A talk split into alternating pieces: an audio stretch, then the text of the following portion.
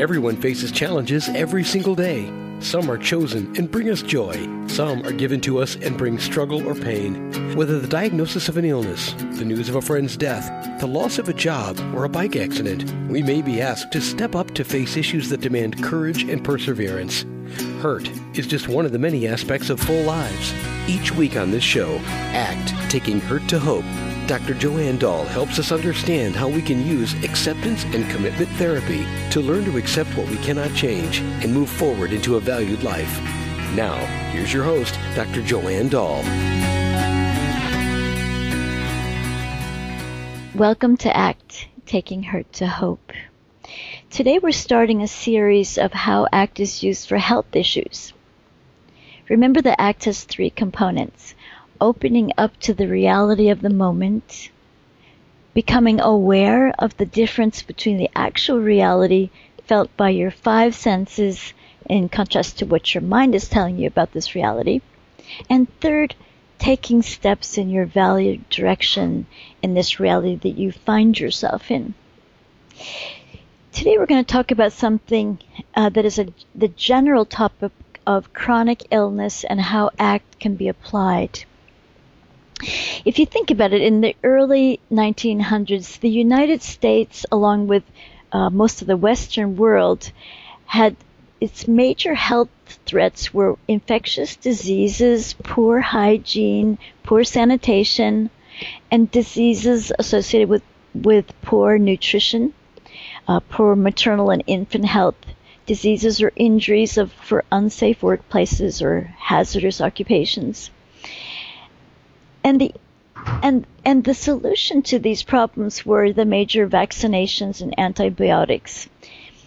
But today, and the the uh, focus of public health and research has shifted to the effects of chronic diseases on public health.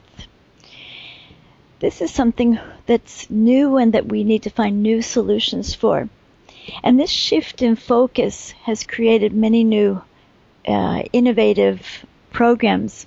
And today you're going to get a chance to talk to an expert, Dr. Abby Beecham. Abby is an associate professor and director of the clinical training at the Department of Psychology of at Xavier University. Abby, uh, welcome. Thank you. I'm thrilled to be here. Abby, you know, our radio listeners are always interested in, in the person behind the researcher and the clinician. So, could you tell us a little about about um, how you got interested in ACT? You know, I got interested in ACT uh, in about 2000, and uh, and working in a medical center uh, at the time, and of mine emailed me and said, "You got to get this book." And I read it, and I thought, "Oh, you know, sweet mystery of mine, I found you. I, um, I, the reason I got interested in it is because of living a valued existence. Um, in spite of the fact that we might be experiencing pain, or either physical pain or emotional pain, in that we didn't have to wait for everything to be perfect to start living the life that we want to live every day. Mm-hmm. And that's how it all began for me. Mm-hmm. Mm-hmm. So, so it was really a personal and something that meant something to you personally. It did, um, and I, you know, I had two parents who were quite remarkable. They were older when I was born, and they had lived through World War II and the Depression, and they had themselves a lot of health problems and you know a fair amount of grief, and yet they really were uh, the type of people who just got up every day and said if I wait for you know no pain, if I wait to not be sad, then I'm going to wait my life away. Mm-hmm. And uh, I felt like they were just such great role models. Mm-hmm. Uh, mm-hmm. So that was really it helped me connect that. Mm-hmm. Mm-hmm. So and then you got interested in chronic illness. How, I did. What happened there? I, I did a lot of clinical work in chronic pain. So I've worked in pain centers. Um, I found that to be, you know, really rewarding. I loved it. I really worked well in that atmosphere and loved working with people who had pain. Mm-hmm. And then we started doing some research in chronic pain. And uh, the people I worked with, actually students I worked with, we were sitting around one day talking about how pain isn't the only thing um, that people experience. It's the whole experience of many chronic illnesses. Mm-hmm. Um, people come in with diabetes and obesity and smoking and feeling fatigued and not being able to sleep. Maybe they have numbness, maybe they have pain, maybe they have nausea. Um, and we felt like asking about pain just wasn't enough. And we wanted to start looking at chronic illness across the board and addressing the whole person, how, how they come in the door and what it is that their experience is. So we began to look at chronic illnesses altogether. Okay, so Abby, would that be in contrast to, um, I mean, the, the, era that probably you and I have both grown up uh, with, getting the specialties, so going away from maybe the family physician into all these specialties. So a lot of people have compared uh, coming into a hospital like going to a car mechanic, and with the different specialties that look at different parts. Is that in contrast to? That's that, yeah. that's the best analogy I can think of. Um, that we are taking, we're moving away from specialty and moving back to care of the whole person, um, coming back to primary care. Mm-hmm. Uh, so you're not just your diabetes, you're not just your back pain, that you come in and we, we look at taking care of the whole person all at once and what their experience is um, at once. So, very much like bringing the car mechanic back to the generalist. How common is that, Abby, the, that, that people have these multi go across diagnoses? Uh, it's more common than I even thought. Um, we ran across a statistic that said in America, uh, and Americans are um, probably the front runners in having many chronic illnesses, that one of every two Americans have at least one chronic illness. And uh, in the research we've done recently, uh, people had on average who answered our questionnaires about two and a half diagnoses. And it ranged anywhere from one diagnosis to 10 mm-hmm. diagnoses. Wow. Simultaneously. Yeah. Mm-hmm. Go ahead. Oh, I, and the other thing that we notice is that when people come in, um, they say, I have this, and I have this, and I have this, and I have this. And the most difficult thing for patients, I think, is to sort all of that out in a way that they feel they can do the things that they value. Mm-hmm. Mm-hmm. And so the question becomes um, where do we begin? And uh, how do we um, move people from feeling incredibly disabled mm-hmm. um, like they can't do things, to begin to ask questions or make room for um, how can I? Mm-hmm. And that's that's how we try to begin. But it has been pretty educational for me. Um, mm-hmm. Um, I didn't. I thought that things would be a little cleaner, and they're just they're just not because people are complex. Yeah. So uh, traditionally, before um, this was often managed by education. For example, I know that uh, in the pain clinics I've worked with, it's uh, pretty standard to have an education about how pain works or how stress works. Um, so this is a little in contrast to that. Yeah. Um, most of the medical behavioral interventions, you know, it, the things that people design to help um, people with pain or manage their weight or quit smoking are about education. Mm-hmm. Um, the reality is that patients, re- well, we all know what we should do. Uh, we all know that things are bad um, for our health. And education is the first step, but it certainly doesn't help people achieve their goals. It doesn't help people do what they need to do to be healthier or feel better or just get back to the business of living in spite of the fact that they may have illnesses. So, this is where I think a lot of even public health is beginning to change mm-hmm. because we understand that educating people about diabetes doesn't necessarily help them take steps toward living a good life every day and they as a matter of fact have diabetes and are managing that Mm. Yeah, that reminds me, Abby, of um, working with uh, obesity, for example. I think it's it, it felt very embarrassing that uh, most people who with an obesity problem are pr- probably much more uh, knowledgeable than you and I are about oh, absolutely. nutrition yeah. and what they should be doing. And it feels a little belittling and insulting to one more time give them an education. I think that's very true. Um, you know, if we if education worked, we would all be normal weight, none of us would smoke, and we would eat really, really well and exercise every day. So we know what to do. We just it's we haven't found the key, and and that is where I think ACT um, has such incredible potential to think about new ways of of working with people. Yeah, tell us about so how does ACT uh, like approach how how does that conceptualize and think about this chronic illness as a whole? One of the first questions I had when I began looking at this was, well, um, if we think about experiential avoidance, I wondered if maybe that people didn't uh, do certain things because they didn't want to experience either physical pain or emotional pain um, connected to their illness. Mm-hmm. And we also thought, well, perhaps mindfulness came into play. And then we thought, oh, is it is it depression or, or anxiety or what we would call negative affect? Mm-hmm. So we began looking at these things, and when it all came down to it, the strongest what what we would think of what what really predicts moving forward or what predicts holding people back wasn't any of those things. Mm-hmm. It was acceptance. Mm-hmm.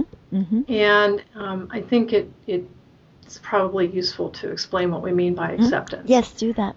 There are two parts, and, and this is based on uh, the work that Lance McCracken and his group did mm-hmm. with pain. But the first part is activity engagement. Mm. That is, I have I have these symptoms. I have this um, illness, and yet in spite of that, I am doing things that I value. I'm getting on with the business of living. Mm-hmm.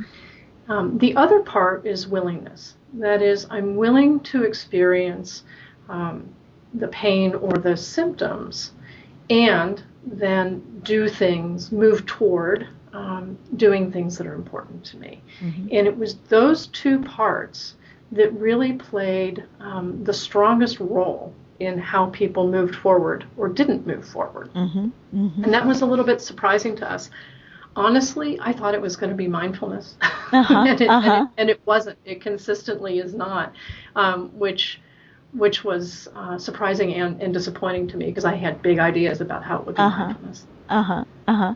Well, couldn't mindfulness also, um, depending on how, how you define it, it, acceptance is sort of mindfulness, isn't it? it you you're opening up and willing to make room for uh, this discomfort. Absolutely. I, you know, if we think about it um, in terms of contact with the present moment, adding in the piece of non-judging. Mm-hmm um, noticing, not judging, and then moving toward um, what's important, mm-hmm. then absolutely um, mindfulness plays a role. Uh, we just haven't figured out how to make that happen in our work mm-hmm. scientifically, if you want to think about it that way.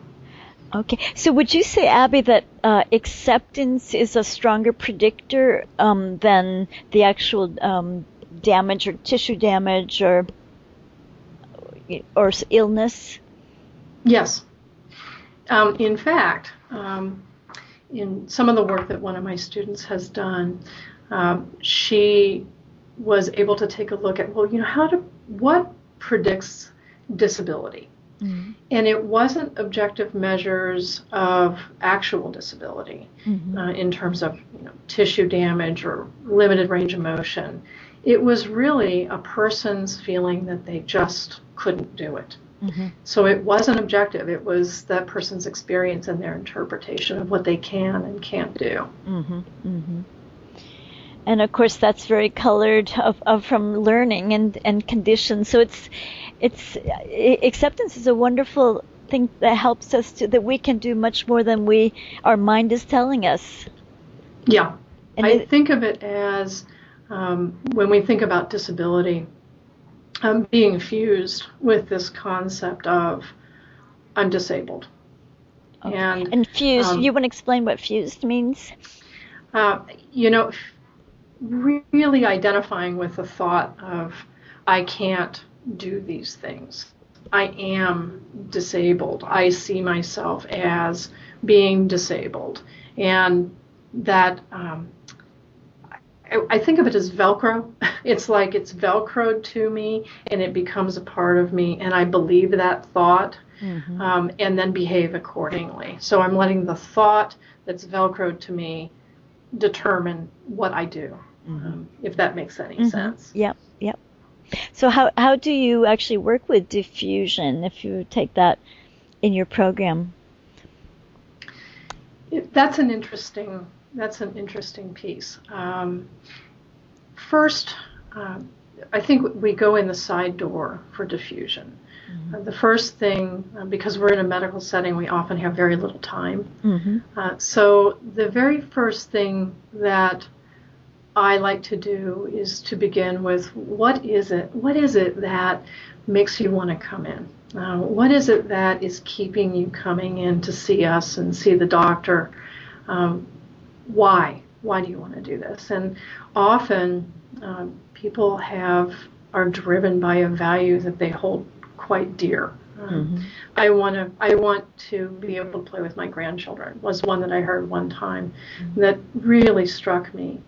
Um, but she felt that her perception of being completely disabled um, kept her from even engaging with them on any level. Mm-hmm. So in terms of defusion, we began to look at that and um, work with a little bit about making room for what would what would playing with your grandchildren look like and move toward a how can I interact in a way that's important? And am I disabled in that way? And step, stepping back from the thought that thought um, I'm having the thought that I'm disabled and can't do this at all. Um, yeah. I, let me ask you, Abby. Uh, you know, I, I work in, in, in, similar clinics here, and this is something yeah. we, we struggle with. For example, um, a patients uh, or people come into the clinic and their perspective is um, there's something wrong with me, and unless this wrong can be fixed, um, I cannot work or I cannot do these things. And of course, we have another perspective, and our perspective is um, these things can be influenced, and you can do something about this. Which sort of borders on giving them the blame, you know, for, for the symptom.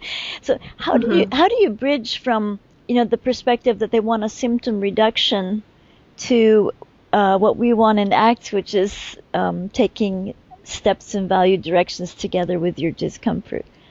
Right. Um, I, I think if we go back to the two parts of acceptance, one being uh, activity engagement and the other being willingness.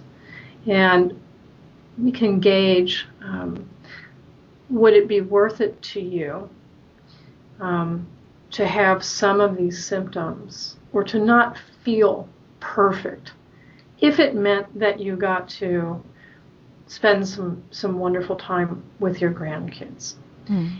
and doing whatever whatever it is we've talked about mm. and i think that question brings people to a fork in the road mm. uh, where they can look at it just a little bit differently and if if what we're saying they want to do is, is actually doable um, then more often than not, the well, quite often, the answer is yes, it's worth it to me. Mm-hmm. And it moves beyond the um, notion that I'm disabled and can do nothing. So we go from I can't to how can I, mm-hmm. and begin to basically whittle away at the strength of that thought, this mm-hmm. idea that I, I have to wait for all of my symptoms to go away. Mm-hmm. Do you find, Abby, that um, that that people have I mean, it, uh, I've I've just become a grandmother myself, and it's um it's so very very dear and precious to me. So the if if I felt that I couldn't do that, it, uh, if you start talking about grandchildren, it would be very emotional, very difficult for me. If I if I were to th- think the thought that I can't do that, that values can be quite difficult. Mm-hmm. they can. Um, I think a piece of what is valued um, can can be quite strong. Um, so, for example, um, I'll just take this this one patient as an example. Yes, give she, us an remember, example. That's good. Um, I remember her really clearly because um, I don't think that she had ever been asked, "What is it that makes you want to do this treatment, want to come back?" And she said, I, I can't play with my grandkids and I want to be able to pick them up and I want to be able to run around with them. Given the nature of her back injury uh, and her pain, that probably wasn't a realistic way to pursue that valued activity. Mm-hmm. Um, once we started talking about it, uh, her solution was maybe I could sit, and she could only really sit for about 15 minutes. Mm-hmm. You know, that was her sitting tolerance. She said maybe I could get my my daughter to bring a chair outside when the kids were playing, and I could sit, and they maybe could do things around me, even if it meant that I, I couldn't really pick them up and run around with them. Mm-hmm. But she began to look for pieces of that valued activity. Mm-hmm. And then again, the question became, would it be worth it to you? Mm-hmm. You know, even if you couldn't pick them up, would it be worth it to you to have the pain that you have, sit near them, Mm-hmm. if it meant that you got to be part of that activity? Mm-hmm. And she got closer and closer to yes, absolutely. Mm-hmm. Um, so that was where the movement actually occurred, Mm. and that's what we tend to see. Values can be quite emotional, and because they're so emotional, um, I think they um, they become a barrier, and yet they they become an opening in the barrier. Mm-hmm. That was interesting to hear about Abby. Could you have any other example of, of someone you've worked with in this using act? I have, uh, you know, I have a number of patients um, with whom I've worked, and and you know, I have to say, Joanne, that they teach me uh, so much. I probably they do more in teaching me than I do for them. There's one patient um, who had a progressive neurological condition who was referred to us, I think because her doctor assumed that she was depressed, and in fact, she wasn't depressed, but the fact that she was losing function at a steady rate and um, the future for her looked like she wouldn't be able to live independently. Uh, she was trying to figure out how to work with that every day because mm-hmm. every day her symptoms were different. Mm-hmm. Uh, she was um, she could get around in the house okay on foot, but for the most part, she was in a wheelchair. Mm-hmm. And um, she came in and she said, "You know, I'll tell you right now, I'm not depressed. I don't want to do a workbook. I'm not going to do your, you know, your stinking homework." and I said, "Okay," which was too bad because I just set the homework to the side. And she said, "I just, you know, I I don't know how to do this." Mm-hmm. And uh, she had been involved in theater and she was extremely creative and a tremendous storyteller. Mm-hmm. And I think that for her, it was about the story. What was the story going to be mm-hmm. every day? How was she going to, who was she going to be, mm-hmm. in spite of the fact that this, this was happening to her? And we both agreed that the key was for her to stay as independent as possible and able to do things that she loved and um, valued as long as possible. Um, so she wrote a script for all of this, wow. uh, essentially. Mm-hmm. and and because she was such a great storyteller, um, every time I met with her, it began with you know a, a, a really emotional sort of mm-hmm. um, theatrical story. Mm-hmm. She um, began with the premise of you know who am I today? Where are my symptoms today? How can I move today? She took several buses to get to us. She took several buses to get to the grocery. Many people might have said, what are you doing? Why don't you just have it delivered? But for her, this was about living. Yeah. And she did and did and did. And in the course of all of that, began volunteering in a theater, began doing the things that she valued, and then started proactively working with what are the things I must do to maintain my independent living. Mm-hmm. Um, I I was not in charge. She was in charge. Mm-hmm. And that's really the way it ought to be. Yes. She was about psychological flexibility every single day. I love that, Abby. I think she should write a, a book because I think that what a what a wonderful idea that um uh, that to write a script for yourself every single day mm-hmm. about how yeah. you want to be, how you want this day to go. She, uh, you know, it, it's funny that you say that, Joanne, because that was the last um, assignment. The last time I saw her, um, she had decided to write a book, or at very least write a blog.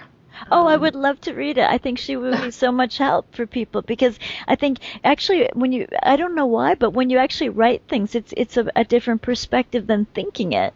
Yeah, yeah. We we really encouraged her write this script, write this script. You're so good. Yeah. And she was an inspiration to other people who also had that particular disorder. And I think that through her storytelling and her enthusiasm, um, I imagine a lot of other people have benefited. I, I know I did. yes. You know, last week, Abby, we had Jason Luoma on the program talking about perspective taking, and he, he exactly said that, that, you know, you could if you have a story about, for example, I had a story that I have too much to do, and you could, you know, you could write a novel about how much you have too much to do and give it a name, and then see that is, you know, is getting into that story. Are are you, is that who you are, or are you more than that story? Yeah.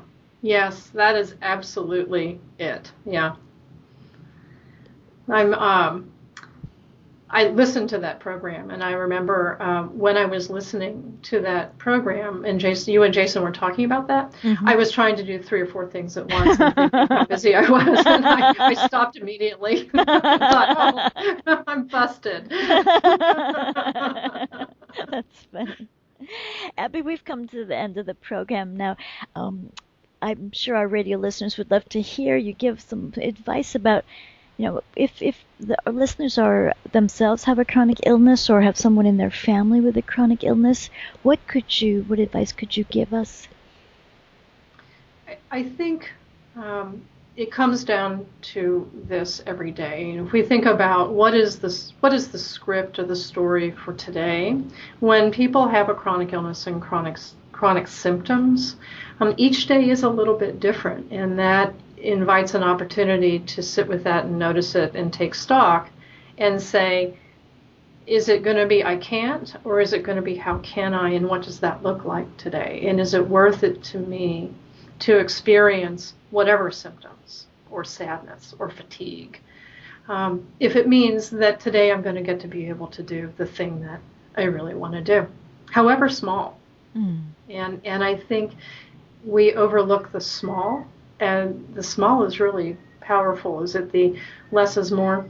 Um, if we really pay attention, and that's you know I can say that's advice, but that's really advice for me and for all of us. Um, we really get caught on that conveyor belt of um, that story and stopping and thinking, well, this is the story for now. Mm-hmm. That would be the best thing I could say. Thank you so much, Abby, for being on the program with us today. Oh, thank you. I've really enjoyed it. You've been listening to Dr. Abby Beecham. Uh, Abby is an associate professor and director of clinical training at the Department of Psychology in Xavier University in Ohio, in the United States. Thank you for joining us today. Thank you for joining us today. For more information about Joanne, please see her website at joannedahl.com or click on the host website button in front of you on the webtalkradio.net page. You may also see her books, The Art of Science of Valuing in Psychotherapy, Living Beyond Pain, Using Acceptance and Commitment Therapy to Ease Chronic Pain, Acceptance and Commitment Therapy for Chronic Pain, Values in Action, and Epilepsy, a behavior medicine approach to assessment and treatment in children. All of these are found easily by clicking the cover or going to Amazon.com. We hope you'll join us again soon for another episode of ACT Taking Hurt to Hope.